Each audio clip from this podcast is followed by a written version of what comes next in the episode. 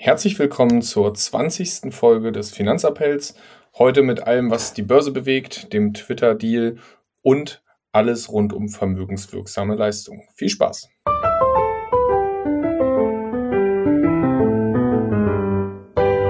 Finanzappell. Beratung on Demand.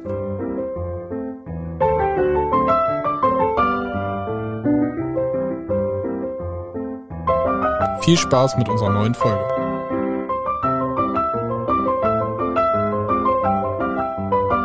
Ja, hallo Marius, wie geht's dir? Moin Moritz, ja gut. Ähm, ausgeschlafen, jetzt wieder fit. Sehr gut, war ja auch Zeitumstellung, eine Stunde mehr heute. Darin können alle erkennen, wann wir aufnehmen. Äh, Sonntag, 30. Oktober. Äh, vielen, äh, ein bisschen Entschuldigung für die Verspätung. Die letzte Woche war viel los, etwas durcheinander und deswegen hat die Aufnahme nicht reingepasst. So ist es leider. Ähm, aber ja, komme ich auch gleich zum Highlight der Woche bei mir.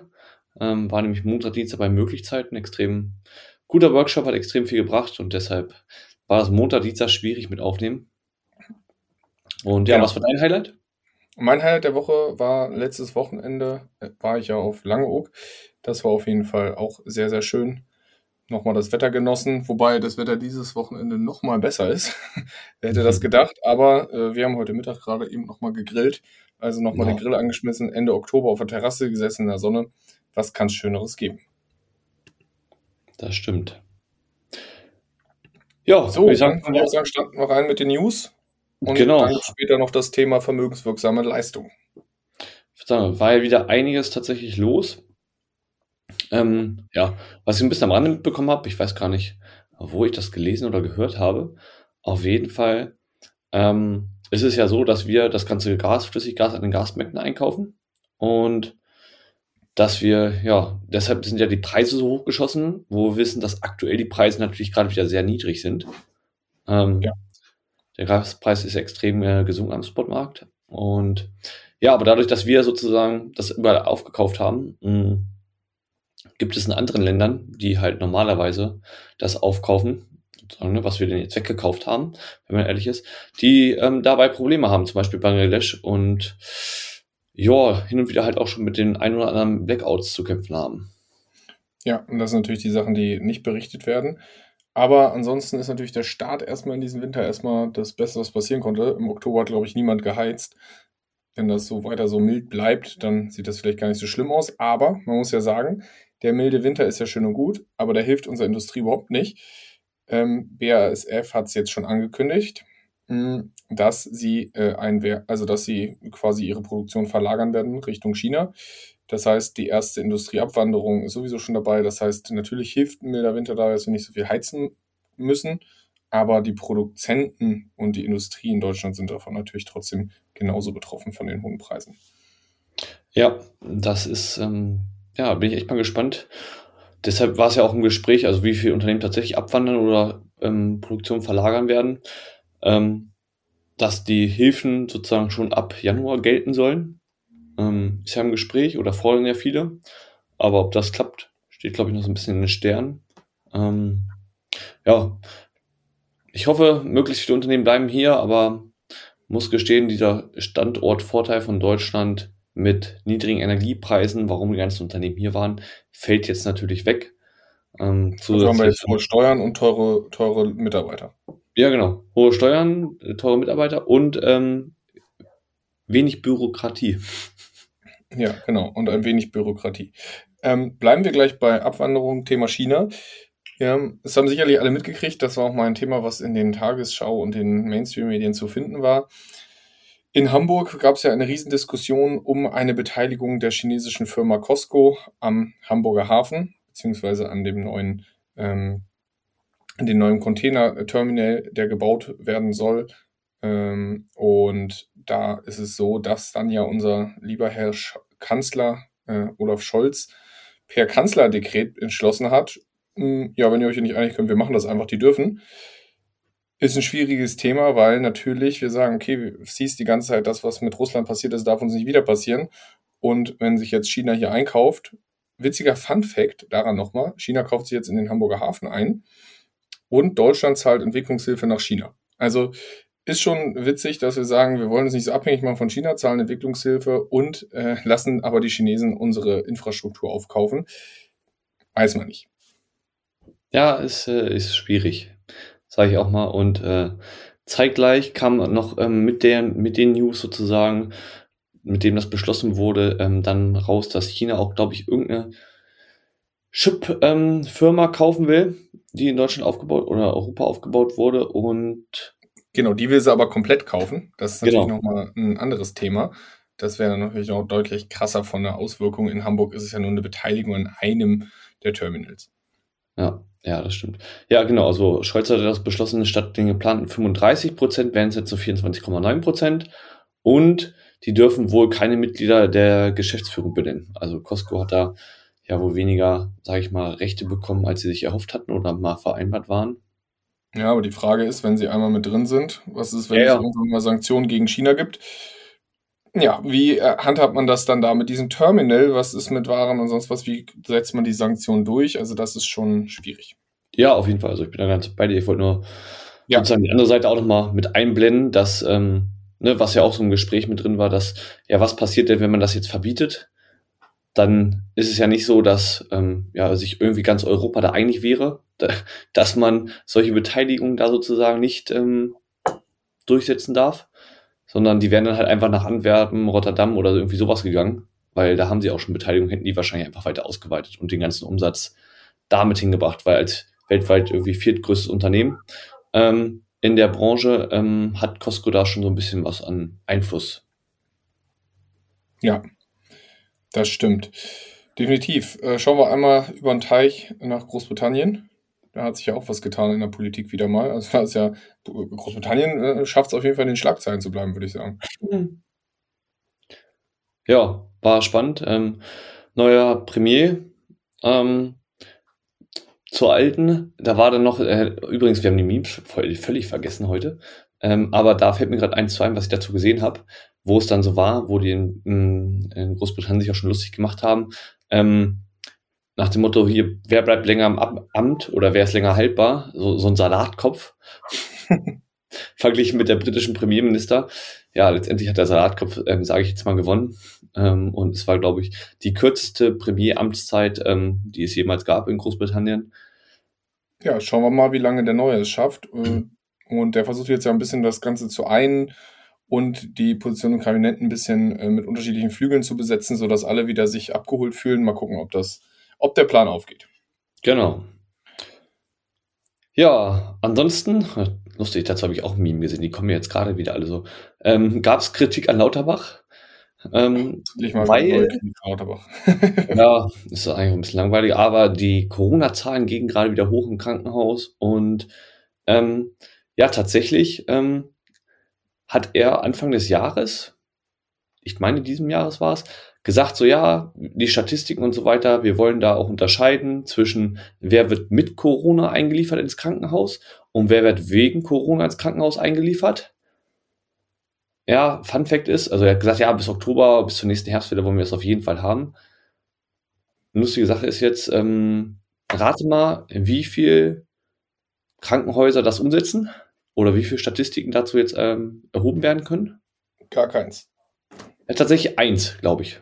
Wow, hat er gut gemacht. Also ist wirklich, also Datenerhebung können wir in Deutschland richtig gut, also wir kriegen ja gar nichts hin, aber naja. Also, und warum ist das wichtig? Weil es irgendwie wichtig ist zu gucken, okay, kommen da Menschen ins Krankenhaus, die eh wegen irgendwas eingeliefert werden und haben halt irgendwie Corona oder kommen die halt wirklich wegen Corona ins Krankenhaus? Ja, definitiv. Das ist natürlich entscheidend, aber das ist traurig, dass wir nach mittlerweile fast drei Jahren Corona-Pandemie immer noch nicht äh, äh, diese Erfassung irgendwie hinkriegen. Aber wollen wir uns jetzt nicht weiter darüber aufregen. Genau. Genau, ansonsten hatten wir natürlich EZB-Sitzung. Die EZB hat beschlossen, äh, die Leitzinsen um 0,75 äh, zu erhöhen, Punkte. Und die Fed hat Anfang November, also jetzt quasi, wenn ihr die Folge hören dürft, die, den nächsten Schritt geplant. Ähm, 1. 2. November wird da die FED auch wahrscheinlich um 0,75 Punkte erhöhen. Genau. Und das ist natürlich ein großer Schritt. Genau. Die Märkte haben aber relativ entspannt darauf reagiert, zumindest auf den EZB-Entscheid.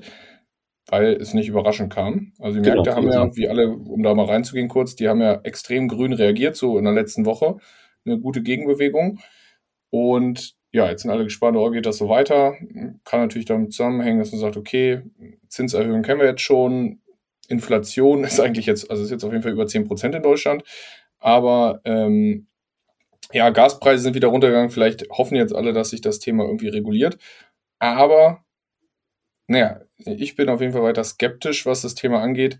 Noch sind wir in einer absoluten Bärenrallye, das heißt, es kann auch durchaus sein, dass das wieder nur eine Zwischenrallye war und wir wieder in den Abverkauf gehen. Ja, dann, du sprichst jetzt gerade von der Charttechnik, ne? Analyse und so weiter. Ja, genau, da ein bisschen, also das heißt, es gibt ja immer wieder auch im Bärenmarkt, gibt es ja immer wieder Aufwärtsbewegungen. Das haben wir in diesem schon öfter gesehen, wo alle gedacht haben, ah, jetzt geht's wieder hoch. Das heißt, sind wir gespannt, ob die ganzen Entscheidungen, Inflation und dergleichen, ob das Ganze so weitergeht, habe ich noch äh, später interessante Zahlen aus den USA mitgebracht. Ja, bin ich mal gespannt. Ja, grundlegend würde ich sagen, ne, der Markt hat ja immer die Zukunft und die Stimmung ist jetzt gerade nicht mehr ganz so pessimistisch, weil es keine, ich sag mal in Anführungsstrichen, bösen Überraschungen bisher gab. Genau, es gab noch nicht so die riesen Überraschungen, weil eigentlich Inflation kennt jetzt, wie gesagt, jeder Geschäftsklimaindex ist jetzt auch nicht ähm, ja, so, so riesig abgerauscht. Hm, ja, Bruttoinlandsprodukt, also das BIP ist im dritten Quartal ähm, um, ich glaube, äh, 0,2 runtergegangen und ist jetzt für Q4 auf minus 0,6 gegangen. Ja, das heißt also, es ist alles aber so mit den Zahlen, mit denen gerechnet wurde. Die Frage ist jetzt, wie, wie gut wird das Q4 wirklich? Da gibt es ja äh, ein, zwei äh, Ausblicke, was die Tech-Aktien so gezeigt haben. Das haben sicherlich einige mitgekriegt. Und die Tech-Aktien waren extrem unter Druck Ende letzte Woche, also am Donnerstag. Also Meta, Facebook hat 26% eingebüßt, Amazon 20, Google 10, Microsoft 9, Snapchat 26. Mh, hm, hat relativ einfache Zahlen. Das heißt, die haben sogar die Q3-Ergebnisse eigentlich sogar übertroffen, aber die Ausblicke für Q4 waren deutlich unter den Erwartungen bei allen großen Tech-Konzernen. Deswegen sind die gut abgeschmiert. Und das lässt einen eigentlich eher wieder ein bisschen pessimistischer in die Zukunft schauen, wenn schon die Web-Services, also AWS von Amazon, die Cloud-Geschäfte und sonst was alle nicht so rosig aussehen. Wie soll das Ganze aussehen mit äh, anderen Unternehmen? Genau, also die einzigen, die da positiv ähm, performt haben, waren Apple. Die haben, glaube ich, 10% zugelegt oder so. Da waren die Zahlen genau. so ganz gut. Und was da ja irgendwie auch noch überall so ein bisschen reinspielt und auch in diese Chip-Branche, die hat auch, glaube ich, sehr gelitten, waren ja, dass die USA da noch ähm, restriktiver wieder vorgehen will mit Exportstopp Richtung China ähm, und Restriktionen auferlegt hat. Genau. Mal gucken, was die USA sich da noch einfallen lassen. Und ja, tatsächlich, am Freitag war jetzt die Entscheidung, dass Musk Twitter gekauft hat. Ja, zum Glück. Also unser äh, kleiner Twitter, äh, unser kleines Twitter-Thema hat uns jetzt lange genug beschäftigt. Ich glaube, die nächsten Wochen werden wir darüber noch berichten, weil es natürlich genau das passiert sofort, was was alle erwartet haben. Also Musk hat erstmal die halbe Führungsetage rausgeschmissen, unter anderem dem CEO. Habe ich direkt gelesen, irgendwie online, ja, ist aber eigentlich ganz geil für den CEO. Also für ein Jahr Arbeit hat er jetzt 50 Millionen gekriegt. auch nicht schlecht, ne? Wäre ich auch gegangen. Mhm. genau, also er hat aber auch verkündet, dass sonst noch keiner, also es gibt neue ähm, Arbeitsgruppen und dergleichen zu den Umsetzungen, aber noch sind keine Umsetzungen passiert sofort erstmal nur rausgeschmissen und dann will er natürlich einiges verändern. Und Side-Fact dazu: Dogecoin hat sich wie erwartet positiv entwickelt nach der Twitter-Übernahme. Dogecoin hat sich verdoppelt. Ja eigentlich äh, Elon Musk großer Dogecoin-Verfechter. Und Dogecoin wird als implementierte Blockchain-Währung auf Twitter vermutet. So. Deswegen ist der Kurs mal eben, also hat sich mehr als verdoppelt. Und das heißt, ja, bislang hatte Elon Musk ja keine Möglichkeit, Dogecoin wirklich zu implementieren irgendwo in sein Unternehmen. SpaceX, Tesla, alles nicht so richtig zu gebrauchen dafür, der Coin. Ja, jetzt bei Twitter kann er es machen, deswegen ist er erstmal durch die Decke gegangen. Hm. Bin ich auch mal gespannt, wie lange das so bleibt. Ähm, ja, Volatilität kennen wir da ja. Ja, genau. Ansonsten noch drauf für die deutsche Börse, wo wir gerade so bei Unternehmen sind. Linde will sich von der Frankfurter Börse zurückziehen als wertvollstes deutsches Unternehmen. Und Warum machen die das Ganze? Weil die eine Doppelnotierung haben. Einmal in Frankfurt und einmal an der New Yorker Börse. Und hängt damit zusammen, dass ähm, ja, es, vor, ich weiß gar nicht, wann genau eine Fusion gab zwischen einem US-Unternehmen und einem deutschen und dann ja, hat sich das so langsam entwickelt, ähm, dass das Ganze mehr immer nach in die USA gewandelt ist. Ähm, aber es ist so, dass die halt gesagt haben, okay, diese doppelte Notierung an der deutschen als auch an der US-Börse haben irgendwie negative Einflüsse auf die Bewertung. Habe ich mir jetzt mal gefragt, okay, warum hat das denn überhaupt negative Einflüsse? Weil ich konnte es mir auf den ersten Blick nicht erklären. Ähm, ist aber, wenn man sich da mal mehr befasst, relativ logisch, weil ähm, allgemein die Chemieaktien in den USA je nach Marktzyklus und Phase 10 bis 20 Prozent besser bewertet sind als in, ich sage jetzt mal, Deutschland oder Europa. Ja, das gut, Punkt eins. Macht natürlich Sinn, als Unternehmen eher nur da notiert zu sein, als an beiden. Genau. Das ist Punkt eins Und Punkt zwei ist, ähm, hängt auch mit dem DAX tatsächlich zusammen, ähm, dass die, ja, es gibt sozusagen eine Höchstgrenze bei der DAX-Gewichtung. Ähm, und ja, die liegt ähm, bei Linde halt ne, bei 10%, ähm, gemessen an der Marktkapitalisierung. Und die Konsequenz ist da einfach, dass. Ähm, Eig eigentlich müsste die natürlich höher, also Linde ist eigentlich von der Marktkapitalisierung höher. Genau. Ne? Und äh, deswegen müssten eigentlich mehr als 10% in Linde sein von der, von der Indexverteilung vom DAX. Und deswegen ist sie eigentlich unterrepräsentiert im DAX. Ja. Korrekt. Und es ist auch so, dadurch, dass wir sozusagen diesen maximalen Cap da schon erreicht haben, wenn halt Linde in Anführungsstrichen den Index outperformen würde, oder das macht an manchen Börsentagen, dann müsste man um diesen Index, ne, wenn dann da eine korrekte Abbildung stattfinden sollte durch den Index, müsste man eigentlich halt wieder Teile verkaufen, führt zum Abverkauf. Auf und das ist natürlich schlecht genau. Ist natürlich nicht so gut. Genau, was heißt das jetzt aber? Im Endeffekt werden ETFs auf den DAX Linde jetzt rausschmeißen müssen, wenn das Ganze passiert, weil das dann kein DAX-notiertes Unternehmen mehr ist. Das heißt, egal was man möchte, Linde wird dann da rausverkauft und es wird eine neue Aktie nachrücken. Ja, ansonsten noch äh, eine News, die am, ich glaube, Freitag rauskommt oder Samstag. Visa ähm, äh, kündigten Bitcoin, Ethereum und XRP Wallet an. Also ein, eins der größten Kreditunternehmen, Visa Mastercard, kündigt an, dass sie da jetzt mit äh, das Ganze implementieren wollen für die drei größten Kryptowährungen. Das heißt, da führt es auf jeden Fall zur Adaption, was natürlich nicht heißen muss, dass der Preis da irgendwie steigen wird, aber auf jeden Fall interessant, dass Kryptowährungen und digitale Währungen an sich immer weiter Akzeptanz finden bei großen Unternehmen. Ja, ja, das ist echt sehr spannend. Da wird eins nach dem anderen mittlerweile implementiert. Und wo wir gerade bei Preiserhöhungen waren, Spotify denkt jetzt auch über Preiserhöhungen nach. Bin mal gespannt, ob sie ja, das genau. umsetzen. Genau, also die haben ja grundsätzlich mehr äh, Abonnenten gewonnen, als sie eigentlich vermutet haben. Aber die Frage ist natürlich, ja gut, akzeptieren die Leute die Preiserhöhung oder nicht? Da macht Netflix gleich mit. Also jeder kennt das tolle Familienabo bei Netflix, wo ja fünf Personen aus einem Haushalt das Ganze okay. für einen Familienabo-Preis hm, nutzen dürfen. Und Netflix weiß natürlich auch, wie viele Leute nicht in einem Haushalt leben und das Ganze nutzen. Und deswegen sagen, wollen sie es jetzt irgendwie umsetzen, dass pro Haushalt eine zusätzliche Gebühr dazu kommt. Also das heißt, man zahlt den Familienabo-Preis und pro zusätzlichen Haushalt gibt es eine zusätzliche Gebühr, irgendwie drei, vier, fünf Euro. Hm, genau, also wahrscheinlich haben sie irgendeinen Algorithmus, wo sie jetzt prüfen können, von welchen IP-Adressen sich angemeldet wird, sodass es nicht ein Haushalt ist. Das soll jetzt auch schnellstmöglich implementiert werden, um da quasi mehr Gewinn abzuschöpfen. Ähm, Habe ich ein Problem? Nein. Dann äh, müssen wir uns da noch mal unterhalten. ja, müssen wir uns noch mal unterhalten. Ansonsten, wir waren ja vorhin beim Thema Meta. Meta, warum sind die so abgeschmiert? Können wir jetzt ja mal ein bisschen detaillierter darauf eingehen. Also Meta ist ja, deswegen ja auch der Name, Mark Zuckerberg ist ja quasi Metaverse-Verfechter und Visionär schlechthin. Und Meta investiert aktuell 10 Milliarden pro Jahr ins Metaverse. So. Das ist Wahnsinn. Und das ist schon echt eine Stange Geld und aktuell wirft das halt keinen Cent ab.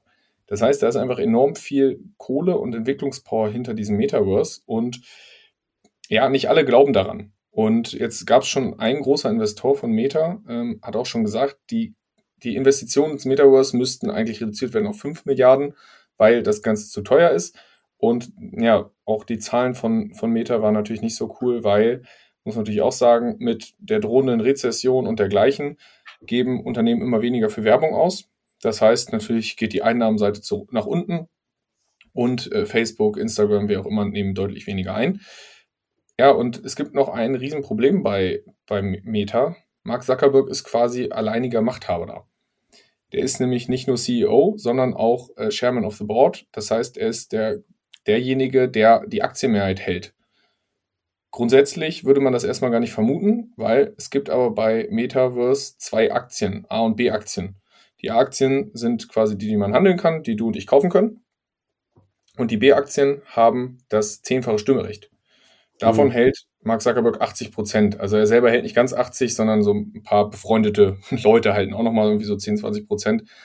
Aber mit dem zehnfachen Stimmrecht kann er alle Aktionäre quasi überstimmen. Deswegen ist er quasi alleiniger Herrscher. Und das gefällt vielen Leuten nicht, weil die sagen, naja, wenn der sich in seiner Vision da verrennt, könnte das Ganze gefährlich sein. Ja, das uns überraschen wird. Auf jeden Fall eine spannende, sagen wir mal, Zeit auch, was Meta anbetrifft. Ja, genau. Was, äh, um mit den Hiobsbotschaften weiterzumachen, auch Wasserstoffaktien sind gecrashed ohne Ende. Ist natürlich logisch, die machen noch nicht so richtig Profit. Und wenn dann schwierige wirtschaftliche Zeiten sind, äh, kriegen auch die gut auf die Mütze. Und waren ja auch gehypt, ne, muss man einfach mal waren sagen. Waren ja auch gehypt, genau. Also das heißt, der nächste Hype, der irgendwie gerade vielleicht zu Ende geht oder zumindest erstmal eine Pause macht. Und mhm. jetzt die spannenden Zahlen äh, zu den USA. Also was ist da noch wirtschaftlich, ähm, was eher pessimistisch äh, wirken lässt? Die, äh, die Sparraten, also erstmal die Sparraten sind extrem niedrig wieder zurückgegangen. Die Sparraten waren extrem hoch in, während Corona. Und die, äh, die Sparguthaben aber auch, also die Rücklagen der US-Bevölkerung, sind komplett aufgebraucht. Also die Rücklagen, die sie aufgebaut haben durch die, durchs Helikoptergeld von der US-Regierung, den Corona-Zahlungen, sind komplett aufgebraucht und die Konsumentenkredite sind extrem angestiegen. Das mhm. heißt, hm, das ist nicht so richtig positiv. Das heißt, die Leute in den USA kaufen schon viel mehr wieder auf Pump, haben keine Rücklagen. Das heißt, wenn jetzt wirtschaftlich das Ganze nochmal ein bisschen zunimmt, wenn die Inflation weiter so bleibt, dann haben wir ein Riesenproblem. Und am Immobilienmarkt gibt es einen Rückgang, da haben wir ja schon drüber berichtet, aber jetzt äh, habe ich eine spannende Statistik, Statistik, gelesen. Nicht nur die Käufe gehen zurück, auch die Mieten. Äh, Frage, spannend. Äh, spannend, ja, habe ich auch jetzt nicht verstanden. Ähm, ja, das Thema ist, in den USA können sich gerade viele Leute weder es leisten, eine Wohnung zu kaufen oder ein Haus, aber die können sich auch eine Wohnung zu mieten nicht leisten. Deswegen, wie kann das sein? Wo wohnen die dann? Ja gut, entweder äh, obdachlos oder, beziehungsweise viel, das, äh, ich habe den Namen vergessen, auf jeden Fall ziehen die mit ihren Familien zusammen. Das heißt, es ist ein Phänomen in den USA, das hat man in wirtschaftlich schwierigen Zeiten schon oft gesehen, dass die Leute dann halt sagen, okay, ich ziehe halt zu meiner Familie, weil ich kündige die Wohnung erstmal und äh, wohne halt da erstmal. Das heißt, der Immobilienmarkt hat da ein Riesenproblem.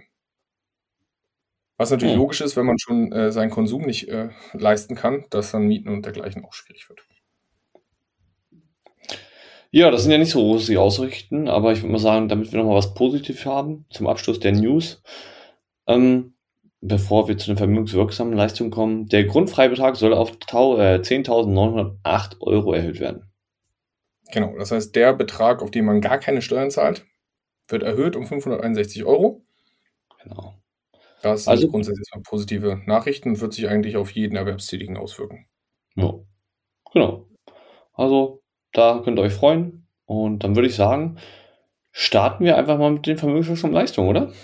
Genau, also vermögenswirksame Leistungen werden einige kennen, manche vielleicht auch nicht. Das sind Geldleistungen, die der Arbeitgeber für Arbeitnehmer ähm, in eine oder mehrere gewählte gesetzlichen vorgegebenen Formen sparen kann. So, das heißt, das Ganze hat 1961 begonnen und das sind bis zu 40 Euro, die der Arbeitgeber quasi zusätzlich zum Gehalt zahlen kann. Ja, ist ganz nett. Kann man sich mal ausrechnen, was da so rumkommt. Ähm, ich sag mal, im Jahr sind das 480 Euro. Ist jetzt nicht mega viel, aber ich sag mal so ein geschenkten Maul, äh, einen geschenkten Gaul. Geschenkten Gaul schaut man nicht ins Maul. Genau. Ja, einen geschenkten Maul schaut man nicht in Gaul. Ja. Genau. Und wenn man das clever anlegt, dann ähm, kann da einiges draus werden. Genau, also es gibt unterschiedliche Möglichkeiten. Die meisten kennen das Ganze im Bausparvertrag. Es gibt aber auch andere Möglichkeiten, gehen wir gleich noch drauf an. Es ist so, wenn man zum Beispiel tarifvertraglich angestellt ist, das heißt, man hat einen fixen Tarifvertrag, dann ist im Tarifvertrag festgelegt, wie viel vermögenswirksame Leistung man kriegt. Das heißt, ähm, Mitarbeiter in der Gesundheitsbranche bekommen eine gewisse Summe, in der Chemiebranche und so was. Das heißt, wenn man tariflich angestellt ist, bekommt man eigentlich immer eine vermögenswirksame Leistung. Also jeder, der da irgendwie sagt oder sagt auch, hey, ich weiß gar nicht, ob ich das bekomme, einfach mal beim Chef oder Personalabteilung nachfragen, wie das Ganze aussieht. Und ich sag mal so, selbst wenn das nur 5 oder 10 oder 15 Euro sind, ich sag mal, wenn man die geschenkt jeden Monat kriegt, sagt man, okay, ich lege die vernünftig an, äh, läppert sich das auf die Jahre auch. So ist es. Also hier der, äh, haben wir lange nicht gemacht, der Finanzappell, alle mal nachfragen, ob sie dann eigentlich vermögenswirksame Leistung kriegen. Stimmt. Das sollten wir mal wieder viel öfter einführen. Ja. Finde ich gut. Genau. Ansonsten muss man natürlich beachten, was man mit dem Geld macht, weil es gibt noch eine Förderung vom, vom Staat. Die sogenannte Arbeitnehmersparzulage. Die ist aber zu trennen von vermögenswirksamen Leistungen an sich. Weil diese Arbeitnehmersparzulage bekommt man vom Staat nur unter gewissen Voraussetzungen. Das ist nämlich eine staatlich gewährte Geldzulage zur Förderung der Vermögensbildung der Arbeitnehmer. So. Das heißt, wenn man seine vermögenswirksamen Leistungen in gewisse Sparformen steckt und gewisse Grundkriterien erfüllt, bekommt man zusätzlich diese Arbeitnehmersparzulage. So. Und das Ganze bekommt man, wenn das zu versteuernde Einkommen bei Alleinstehenden Genau. äh, 17.900 Euro nicht überschreitet, bei zusammen veranlagten 35.800 Euro. Dann bekommt man die Arbeitnehmersparzulage für wohnungswirtschaftliche Zwecke, beispielsweise im Bausparvertrag. Das, ne, das wird oft bei Bausparverträgen halt dann sozusagen mit erwähnt oder erzählt, dass man da extrem von profitieren kann. Genau. Das Thema ist nur, das ist ja im Endeffekt eine Förderung mit 9%. Ne? Das heißt, man kriegt dann im Endeffekt 9% zusätzlich vom Staat gefördert. Das Problem ist nur, was oft nicht erwähnt wird oder nicht beachtet wird, die meisten Leute verdienen über 17.900 Euro und haben gar kein Anrecht auf diese Zulage oder es hat man nur als Anrecht in der Ausbildung oder dergleichen. Das heißt, das muss man halt bedenken, um das Ganze zu machen. Es gibt sogar Möglichkeiten, wo die Grenzen auch höher sind. Die sind bei Alleinstehenden bis zu 20.000 oder bei Zusammenfassung bis zu 40.000 Euro, die mit 20% gefördert werden. Das ist nämlich zum Beispiel, wenn man das Ganze in Aktienfonds oder äh, Aktien investiert oder auch andere Anleihen oder ähm, Beteiligung. Das heißt, da kriegt man sogar noch mehr Förderung, also fast die doppelte Förderung. Ja, also ich finde das sehr spannend, weil tatsächlich ähm, habe ich oft ähm, in Termin, wenn ich dieses Thema habe, herausgefunden, dass viele oder viele gar nicht wissen, dass vermögenswirksame Leistungen nicht, also auch in Aktienfonds oder in Aktien fließen können und nicht nur in einen Bausparvertrag fließen können. Definitiv habe ich auch schon in vielen Terminen gehabt, dass sie sagt, ja, also hieß, ja, ich krieg die in einem Bausparvertrag, das wurde dann so gesagt gleich, das wissen die wenigsten. Man kann das Ganze auch in Aktienfonds stecken und äh, hat da deutlich weniger Kosten mit und eine deutlich äh, andere Renditewahrscheinlichkeit. Muss man natürlich immer individuell prüfen, aber ist auf jeden Fall eine sehr sinnvolle Angelegenheit. Es gibt eine Sperrfrist, um diese Arbeitnehmersparzulage zu bekommen. Das sind sieben Jahre. Das heißt, man muss das Geld auch wirklich sieben Jahre dahin sparen, damit man dann am Ende die Zulage bekommt. Aber wie gesagt, ist eh zu prüfen, ob man die Zulage überhaupt dazu zulagenberechtigt ist. Genau. Ja, ansonsten, was kommt denn, du hast ja eben schon gesagt, ja, 40 Euro, die läppern sich. Ich habe mal ein kleines Beispiel ausgerechnet. Hm. Wenn jetzt sagt, okay, man bekommt die vollen 40 Euro. Dann sagt man, man spart das bei 6% äh, und macht das Ganze über 40 Jahre, also 6% nach Kosten. Über 40 Jahre, also sage ich mal so, wenn so ein 27-Jähriger jetzt beginnt und bis zur Rente das durchspart, dann kommen da 77.000 Euro raus. Also haben oder nicht haben, also ist auf jeden Fall eine Stange Geld. Wenn man 7% Rendite macht, kommen da sogar 100.000 Euro raus.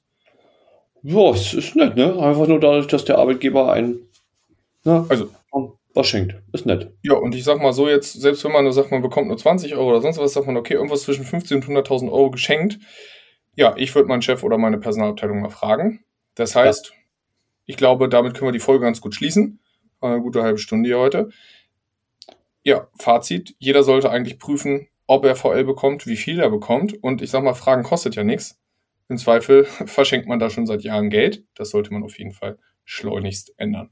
Ah, genau. Wichtig da noch ist, man kann sich die vermögenswirksamen Leistungen auch nachträglich sozusagen noch holen. Bis zu Genau. sechs Monaten.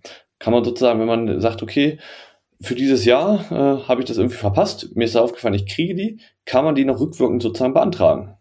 Genau. Wer da Fragen hat, kann gerne auf uns zukommen oder allgemein sagt, oh, ich kriege jetzt vermögenswirksame Leistungen, kann sich natürlich gerne bei uns melden. Genau. Ja. Gut, dann würde ich sagen, wünsche dir noch einen schönen Sonntag. Genieß die Sonne. Ich würde sagen, ab wieder nach draußen und Genau. wir, Wir- hören uns nächste Woche wieder.